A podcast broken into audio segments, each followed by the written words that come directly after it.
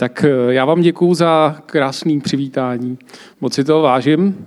Eh, je to pro mě výsada eh, tady, tady na tomto místě být.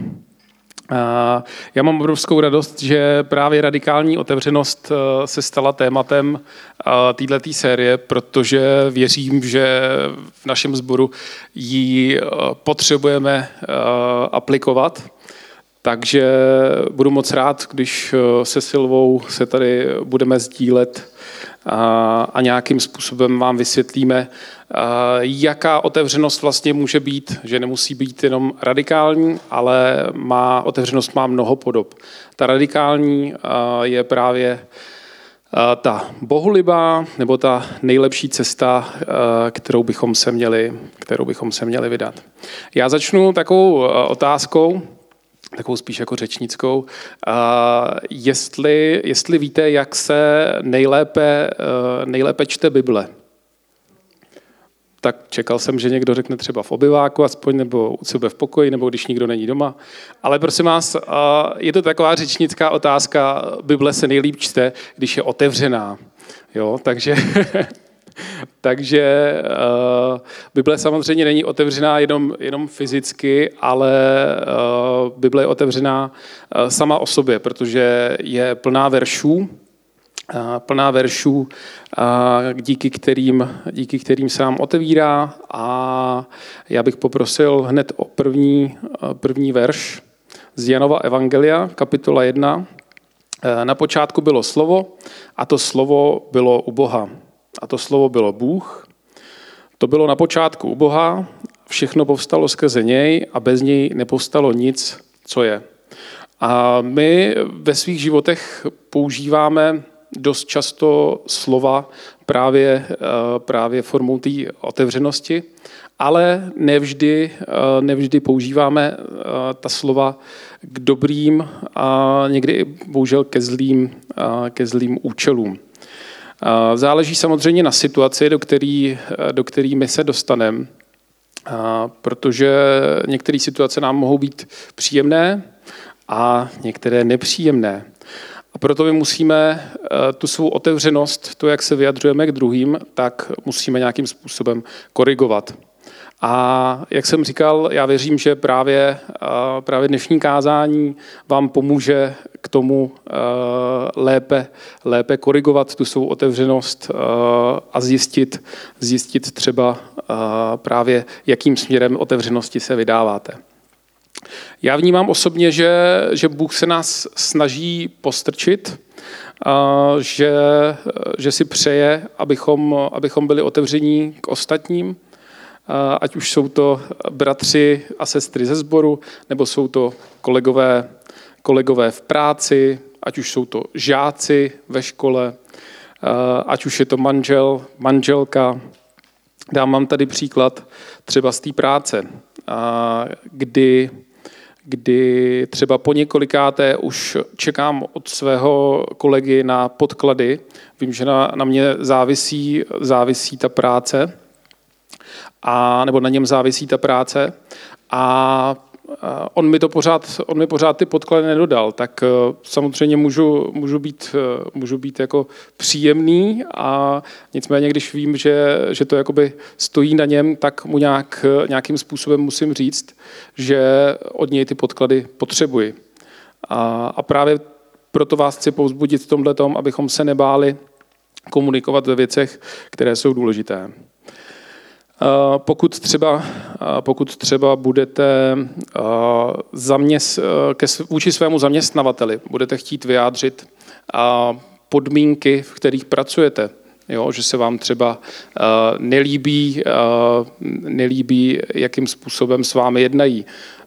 Já věřím, že i pro pro, tyto, pro tyto situace má Bůh cestu, jakým můžete sdělit právě tomu zaměstnavateli, zaměstnavateli že že se snažíte zlepšit ty situace, tu situaci na tom pracovišti.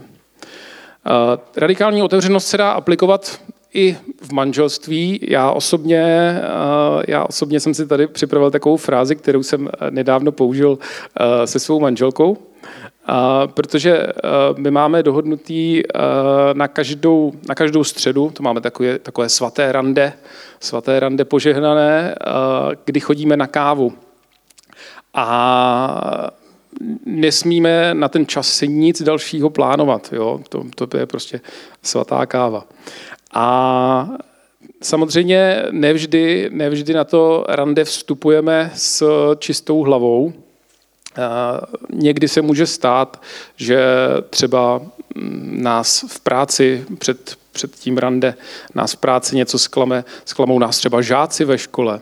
Jo? A, takže samozřejmě nejprve, nejprve jsem se snažil nedávat to najevo, protože říkám, moje manželka asi nebude mít pochopení, že prostě jsem v práci, že tam, že tam prostě žáci dneska dělali neplechu a, a, a že já prostě jsem to nějak jako psychicky nezvládal.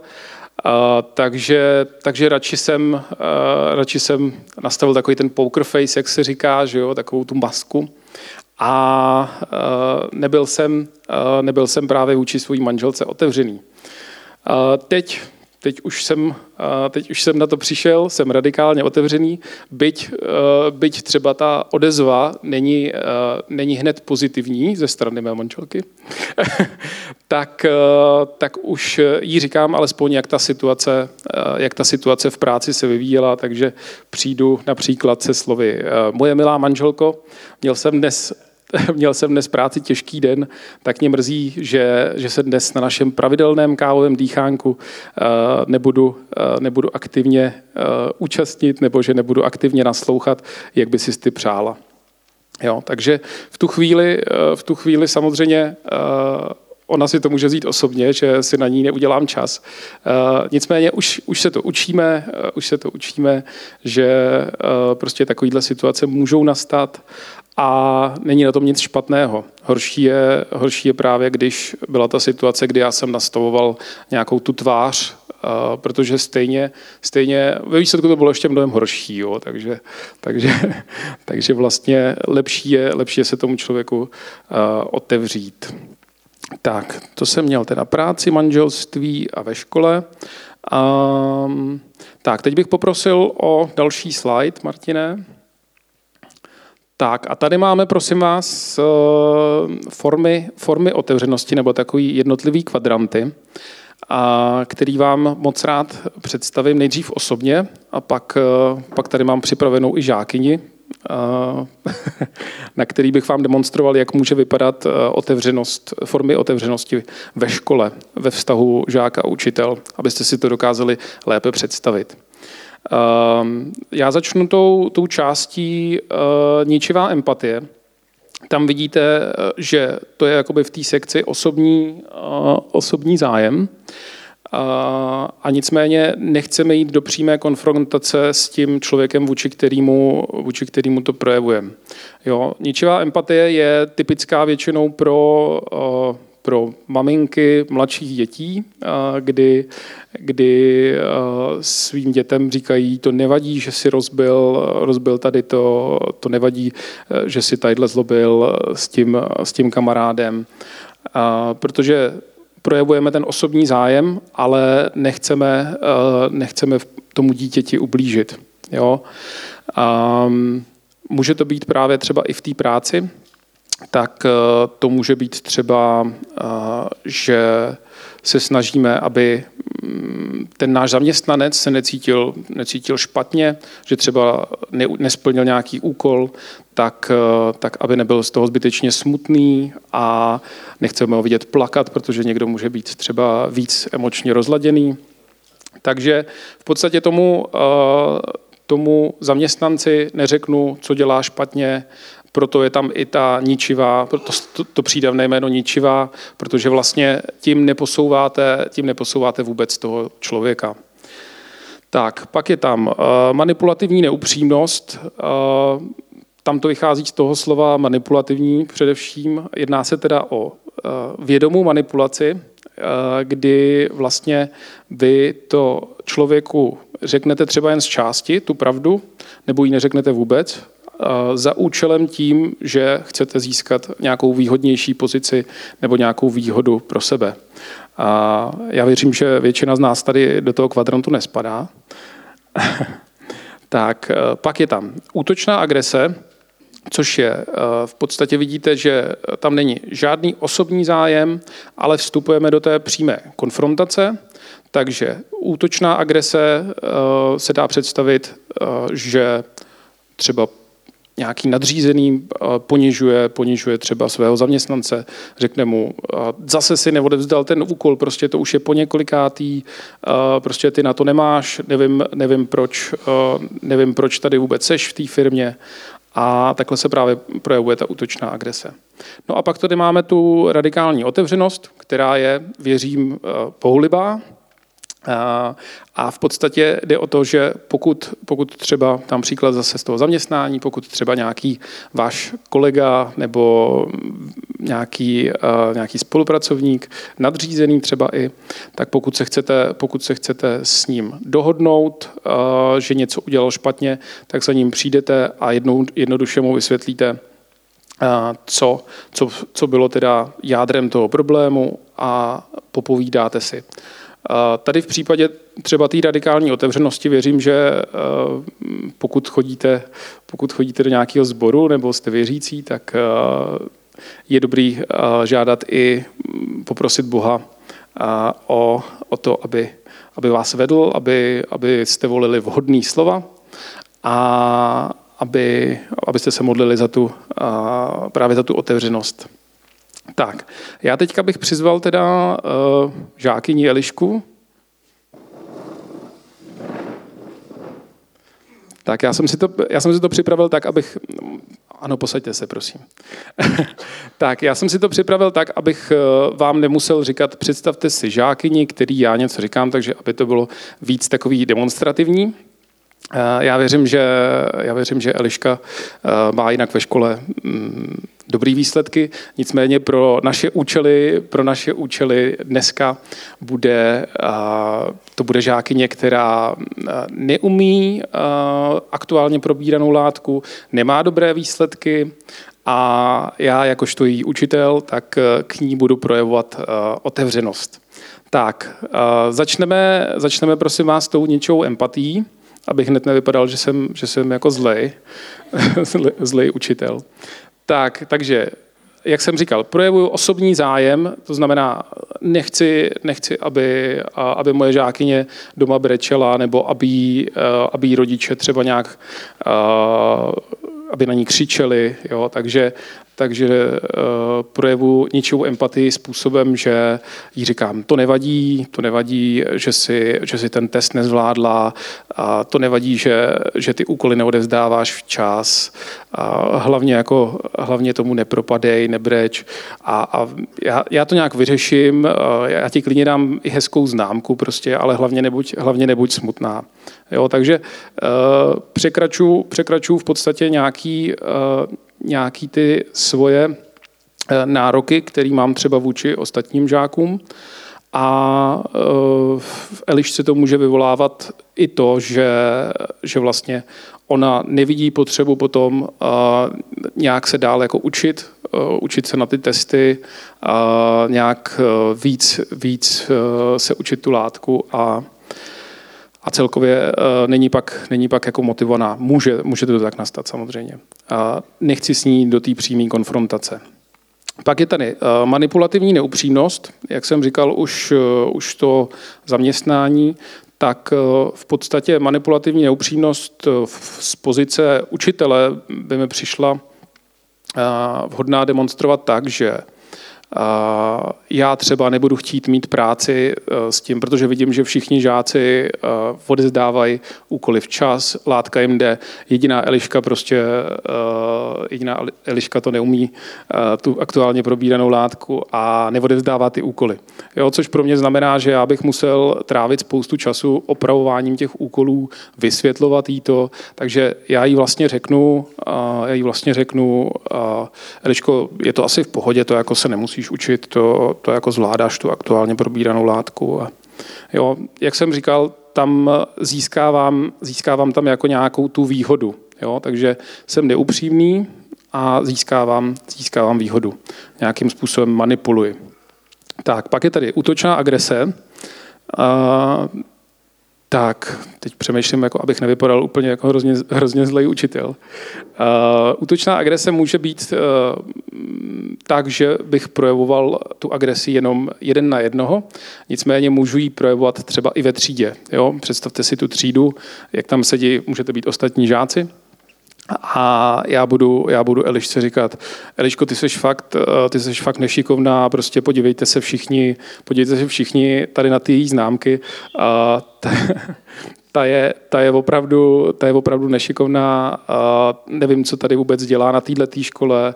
A, jo, což, což vlastně jí pak demotivuje, může to víc pak i k tomu, že třeba bude chtít uh, opustit tu, uh, opustit tu školu. Jo. Vidíte, že ta útočná agrese se nachází zase v tom kvadrantu, kde je přímá konfrontace, přímo vstupuju do té konfrontace a neprojevuju osobní zájem. Nezáleží mi vůbec na tom, že eh, ona by třeba chtěla to umět, ale, ale já nemám zájem. Tak a teď se dostáváme do, do, tý, do toho kvadrantu radikální otevřenost a ten mám, ten mám v podstatě nejradši, protože jsem měl i teď ve škole možnost ho aplikovat, protože tam shodou okolností mám taky jednu žákyni, který program, programování úplně nejde, takže dokonce i z toho brečela. A, takže já jsem jí jako nabídl, že pokud přijde jako s nějakými konkrétními dotazy, a to by bylo teda i ve formě Elišky. A pokud by přišla s nějakými konkrétními dotazy, tak jsem schopen jí tu látku vysvětlit. Jo? V podstatě u mě to znamená, že já tomu budu muset věnovat víc, víc práce, víc času, projevuju tam ten osobní zájem, ale zároveň jdu do přímé konfrontace. To znamená, že může nastat i to, že ta žákyně, třeba i Eliška mě řekne, no ale mě to, jako, mě to vlastně jako nezajímá, jo? Nebo, nebo prostě může, může, být, může být nějak útočná. Jo? Takže samozřejmě tohle, tohle i s tou radikální otevřeností jde ruku, ruku v ruce. Tak, já ti děkuju, Eliško. Děkuju.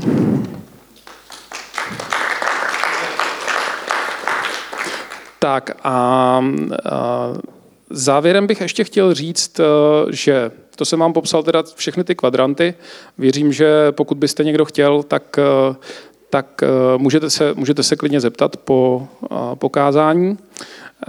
Ještě bych tady doplnil, není to jenom o tom, že projevujete tu otevřenost. Martin už to tady dneska zmiňoval pod tím pojmem šuškanda, to je takový hezký slovo. V podstatě jde o to, že musíte tu otevřenost projevovat na správném místě. Jo? Když tu otevřenost projevujete mezi, uh, mezi deseti lidmi a ne s tím jedním konkrétním, tak pořád ta otevřenost uh, je uh, aplikovaná na špatném místě. Dám zase příklad třeba z té školy. Jo? Tak uh, pokud žáci třeba nebudou nějaký látce rozumět, a budou si to jenom šuškat mezi sebou a já se to nedozvím, tak, tak prostě budu Budu si myslet, že, že prostě všichni, všichni všechno chápou, nicméně bude tam zůstat nějaký napětí a e, akorát to pak vyplyne e, v nějaký, v nějaký zbytečný šarvátky, jo? Třeba, třeba mezi, učiteli, mezi učiteli a žáky. Tak a závěrem bych nás tady chtěl motivovat veršem, jestli můžu poprosit Martine. Poslední slide z knihy Kazatel, kapitola 3, verši 1 až 8. Já to přečtu rychle, protože tam je, tam je spousta časů. A vše má svou chvíli, každá věc pod nebem má svůj čas. Je čas rodit se a čas umírat. Čas sázet a čas sadbu vytrhat. Čas zabíjet a čas uzdravovat. Čas bořit a čas budovat. Čas plakat a čas se smát. Čas rmoutit se a čas tancovat. Čas házet kamení a čas kamení sbírat Čas objímat a čas objímání zanechat. Čas hledat a čas pozbývat. Čas chovat a čas odmítat. Čas trhat a čas sešívat. A teď pro nás dneska to nejdůležitější z hlediska, z hlediska té radikální otevřenosti. Čas mlčet a čas povídat. Čas milovat a čas nenávidět. Čas boje a čas pokoje.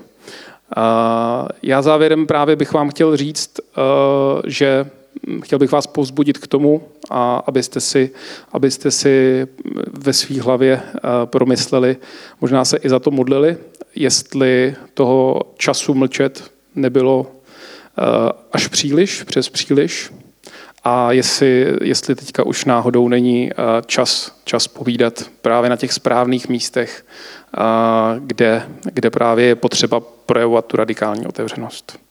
Tak to je všechno. Děkuju.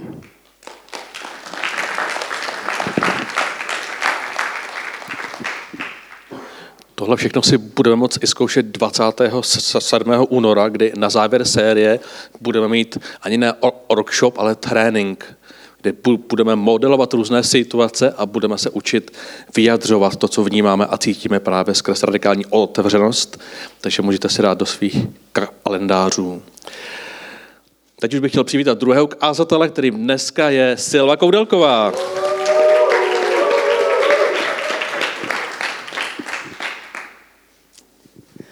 Dobré ráno. I mě je ctí tady dneska stát a mluvit právě na téma radikální otevřenosti, protože, jak Martin říkal, mám k tomuto tématu hodně blízko. V pekařství u Hankovce, tady v Kolíně, nevím, jestli to tam stále ještě mají, ale četla jsem tam takový nápis. Jste spokojeni? Řekněte to svým známým. Nejste spokojeni? Řekněte to nám. Mně se ten nápis moc líbí. On je chytrý, Chvalte nás veřejně a jestli se vám něco nelíbí, pojďme si to vyříkat mezi čtyřma očima. Dovedete si před svých vztazích? Nebylo by to hezčí? Žádné pomlouvání, žádná šuškanda. Radikální otevřenost a dávání zpětné vazby je dnešní téma. A já bych si chtěla s vámi zamyslet nad dvěma otázkami. Proč a jak? Proč si máme nebo nemáme navzájem dávat zpětnou vazbu? Asi už víte, jaká je správná odpověď. A jak bychom to měli dělat, aby to přineslo víc užitku než škody. Takže proč? Proč bych se měla s někým dělit o svůj názor na něj, na to, co dělá, nebo dokonce na to, jak žije? Mám snad patent na rozum nebo na život?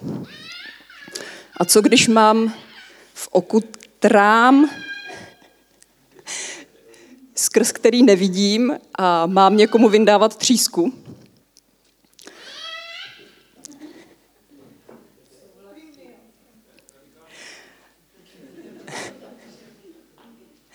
A dávání zpětné vazby neznamená jenom někoho kritizovat, ale taky třeba chválit. A proč bych měla chválit někoho, když správný křesťan přece nehledá slávu u lidí, ale u Boha? E, to jsou, myslím, že to jsou dobré argumenty, ale ne proto, abychom si vzájemnou zpětnou vazbu nedávali. Jsou to dobré argumenty proto, abychom se víc zamysleli na tou otázkou, jak tu zpětnou vazbu dávat správně. Zkusme teď najít nějaké dobré biblické důvody pro to, proč si zpětnou vazbu dávat. Já poprosím promítnout dobré biblické důvody na stěnu.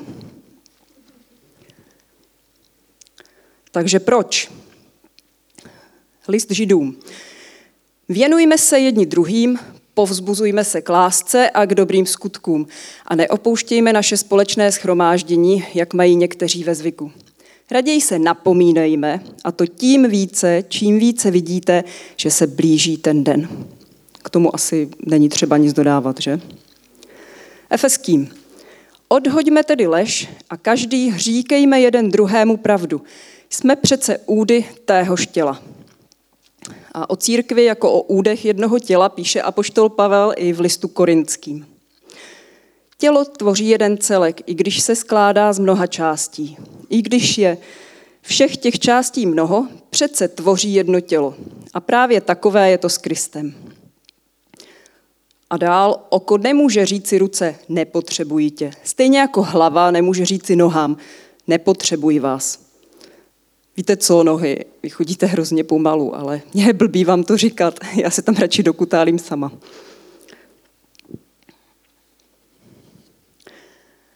Vždyť trpí-li jedna část, všechny části trpí s ní. A je-li jedna část poctěna, všechny části se s ní radují. Vy jste tedy tělo Kristovo a jednotlivě jeho části. Kdybychom vzali doslovně ten obraz o těle, představte si, že jsme skutečně tady všichni, jak tady sedíme, jsme jedno tělo. To bychom se asi jinak k sobě chovali a jiným způsobem spolu skutečně komunikovali.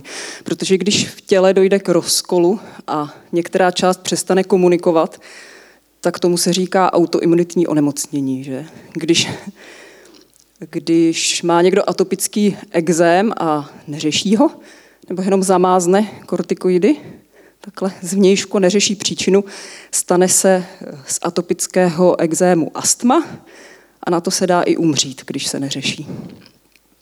A to nechceš. To nechceš ani ve svém těle, ani v církvi. A ještě ty známé verše z prvního listu korinským. Láska je trpělivá, je laskavá, láska nezávidí, láska se nevychloubá ani nepovyšuje.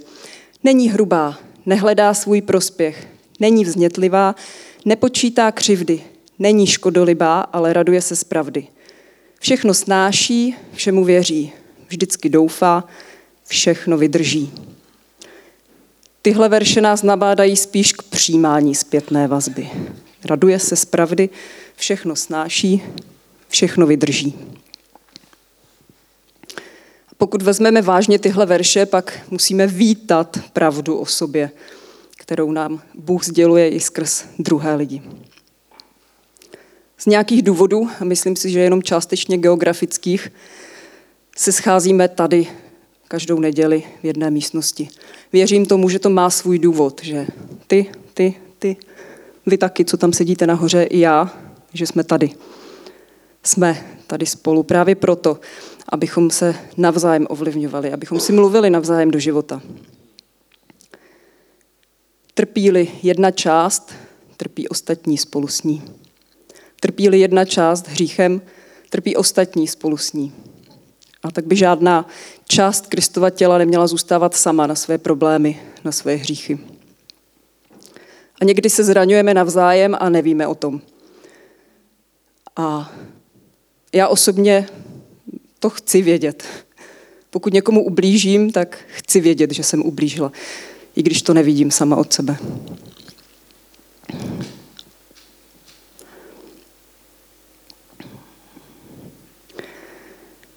A tak se můžeme dostat k té otázce, jak. Jak říkat druhým, věc, druhým lidem pravdu, tu příjemnou i tu nepříjemnou. Můžeme se vrátit k tomu prvnímu listu korinským. Můžeme když tak další slide o tom, jak říkat pravdu. Tak ta odpověď je jednoduchá, že? V lásce. Co to znamená říkat si pravdu? Když mluvíš s druhým člověkem, buď trpělivý, nezáviď. Nevychloubej se a nepovyšuj. Nebuď hrubý, nehledej svůj prospěch. Nebuď vznětlivý, nepočítej křivdy. Nebuď škodolibý, ale raduj se z pravdy. Všechno snášej, všemu věř. Vždycky doufej. Všechno vydrž. To je docela náročný seznam, že? Jsem schopná s někým mluvit a dodržet všechna tahle ta nedoporučení, příkazy. Nejsem. A troufám si říct, že toho není schopen žádný člověk. Ale dobrá zpráva je, to, co jsme zpívali v té jedné písni, že Bůh je všemocný král. U Boha je možné všechno. A právě proto Ježíš zemřel na kříži, abychom mohli jednou zažít takové vztahy, přesně takové vztahy, jako popisuje apoštol Pavel v prvním listu korinským.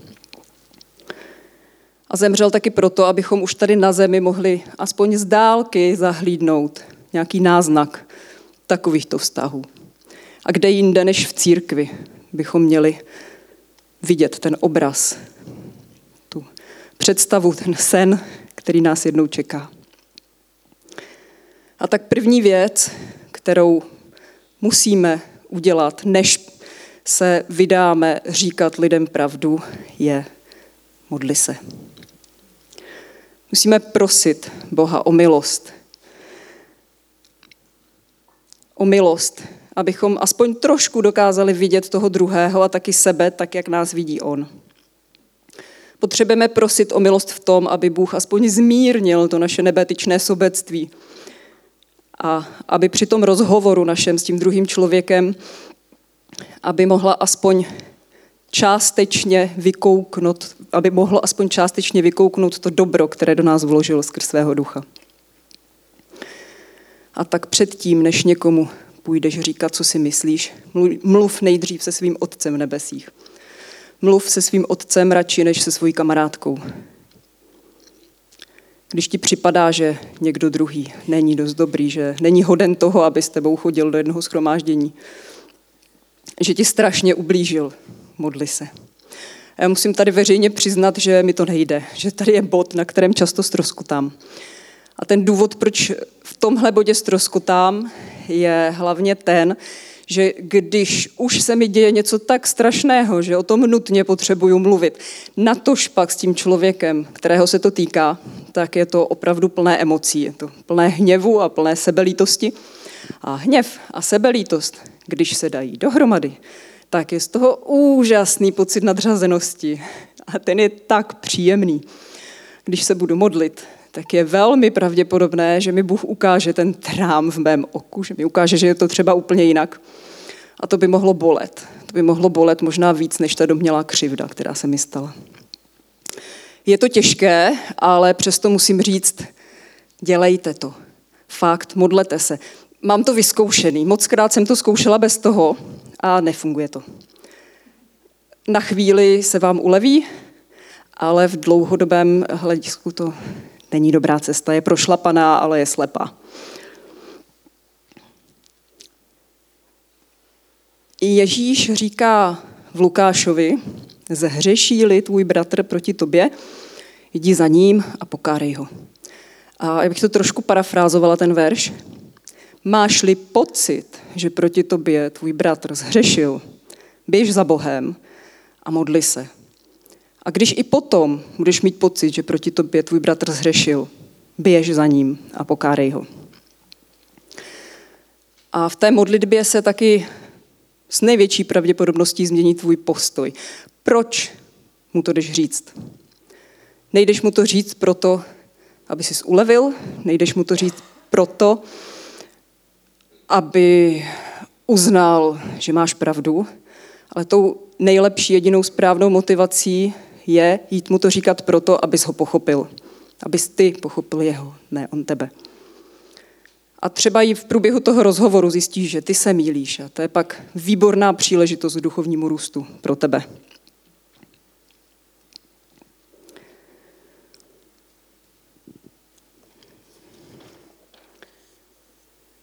Takže první bod je modlitba a zároveň otázka, proč chci někoho chválit nebo napomenout.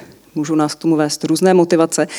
A pozor, ta motivace se může snadno změnit i v průběhu toho rozhovoru a pak je strašně snadné spadnout do těch špatných kvadrantů. Záleží na tom, jakou máte zrovna povahu. Někdo sklouzne k tomu, že nakonec vůbec neřekne to, co chtěl a je ničivě empatický. A pokud jste jako já, tak jste do minuty tam vpravo dole a je to špatný.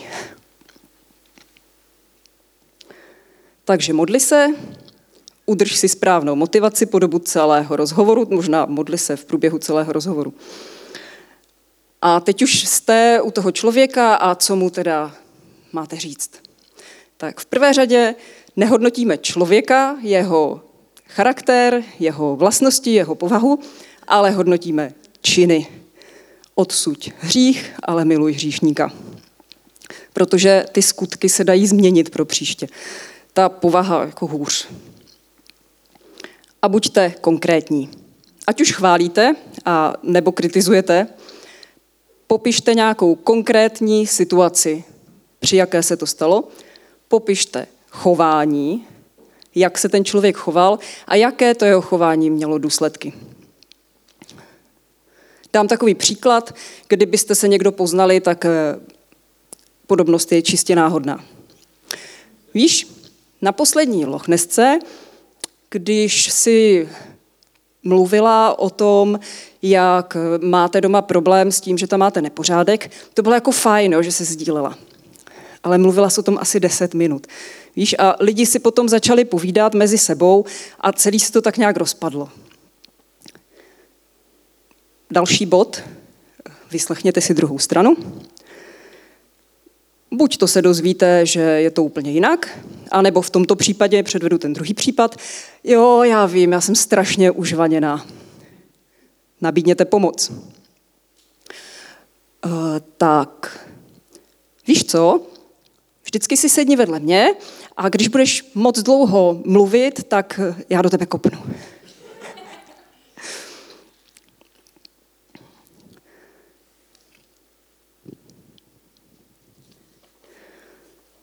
Tak, nějak by to mohlo vypadat.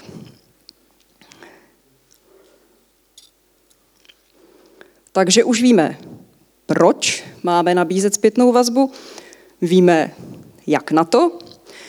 A ještě mám poslední bod. Nechtějte všechno hned. Chce to trpělivost. Můžeme, když tak další slide. Říkám to hlavně proto, že sama mám takové trošku černobílé vidění světa a mám ráda revoluce a rychlá řešení, takže si to musím často připomínat. Takže si to připomínám i teď. Pokud jste na tom někdo podobně, tak to připomínám i vám. Nechtějme všechno hned. Jsme různí, máme různé předpoklady. Vyrůstali jsme v různém rodinném zázemí. Někde se hodně chválilo a povzbuzovalo, Někde se hodně kritizovalo, někde se třeba nemluvilo vůbec a každý jsme na tom jinak. Tam, kde dneska jsem já, někdo nemusí vůbec dojít a někdo začíná ještě o čtyři levely výš než já.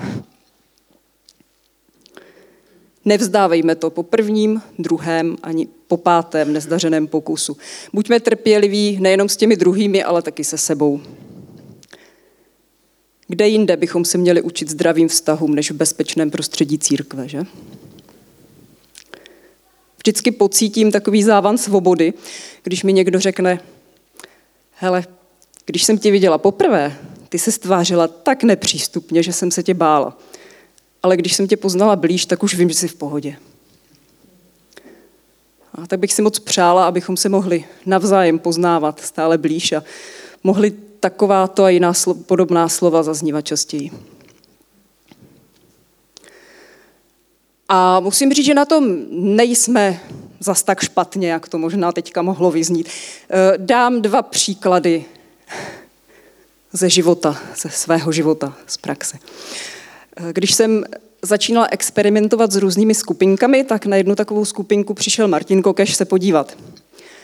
A já jsem ho potom přímo teda požádala o zpětnou vazbu. Dala jsem mu i otázky, jak se ti tam líbilo, překvapilo tě něco, co bys třeba udělal jinak. A on mi dal vyváženou zpětnou vazbu, ze které čerpám doteď. Strašně mi to pomohlo. Otevřeně napsal, že bylo fajn, že ho tam někdo poslouchal, že mohl jako mluvit. A taky naprosto otevřeně napsal, že měl hlad a nevěděl, kdy to skončí. Všecko jsem si to vzala k srdci a na Lochnesce máme jídlo. Eh, druhým příkladem bych chtěla tady vyzdvihnout našeho pastora. Ten je opravdu dobrý v tom, že to s lidma nevzdává. On o tom někdy mluví, ale já vím, že to i dělá. Důkazem toho je, že se se mnou pořád ještě baví. I po tom všem, co jsem mu řekla. A nejenom, že se se mnou baví, ale byl to jeho nápad, že tady dneska stojím asi správně pochopil, že si to potřebuji nastudovat, to téma. Takže účel splněn. splněn. ne, fakt si toho moc vážím. Děkuji, Martine. A úplně na závěr eh, bych chtěla přečíst ze čtvrté kapitoly listu Efeským takové schrnutí toho, jak by naše vztahy a naše rozhovory měly vypadat. Odhoďme tedy lež a každý říkejme jeden druhému pravdu. Jsme přece údy téhož těla. Hněváte-li se, nehřešte. Skroťte svůj hněv, než slunce zapadne. Nedávejte místo ďáblu. Z vašich úst ať nevychází nic zlého. Vaše slova ať jsou dobrá, posilující tam, kde je potřeba a užitečná těm, kdo je uslyší. Nezarmucujte svatého božího ducha, jehož pečetí jste byli označeni ke dni vykoupení. Veškerá hořkost, hněv, zuřivost, křik i urážky, ať vás opustí spolu s veškerou záští. Buďte k sobě navzájem laskaví a milosrdní. Odpouštějte si navzájem, tak jako Bůh v Kristu odpustil vám. Pane Ježíši, já ti děkuji za to, že na světě nejsme sami. Díky za to, že jsi ustanovil církev a děkuji za tenhle ten sbor, za to, že můžu patřit právě sem. A tak tě, pane, prosím za odvahu pro každého z nás. Za odvahu výjít ze své komfortní zóny a pokusit se jít dál, jít hlouběji ve vztazích mezi náma. Prosím za to, abychom byli ochotní obětovat své pohodlí. Proto, abychom byli jedno, aby to tělo, které tvoříme, nebylo nemocné, ale aby se v našem společenství, v našich vztazích odrážel tvůj charakter, tvoje láska. Kež by si každý, kdo sem vejde, řekl, to chci taky. Amen.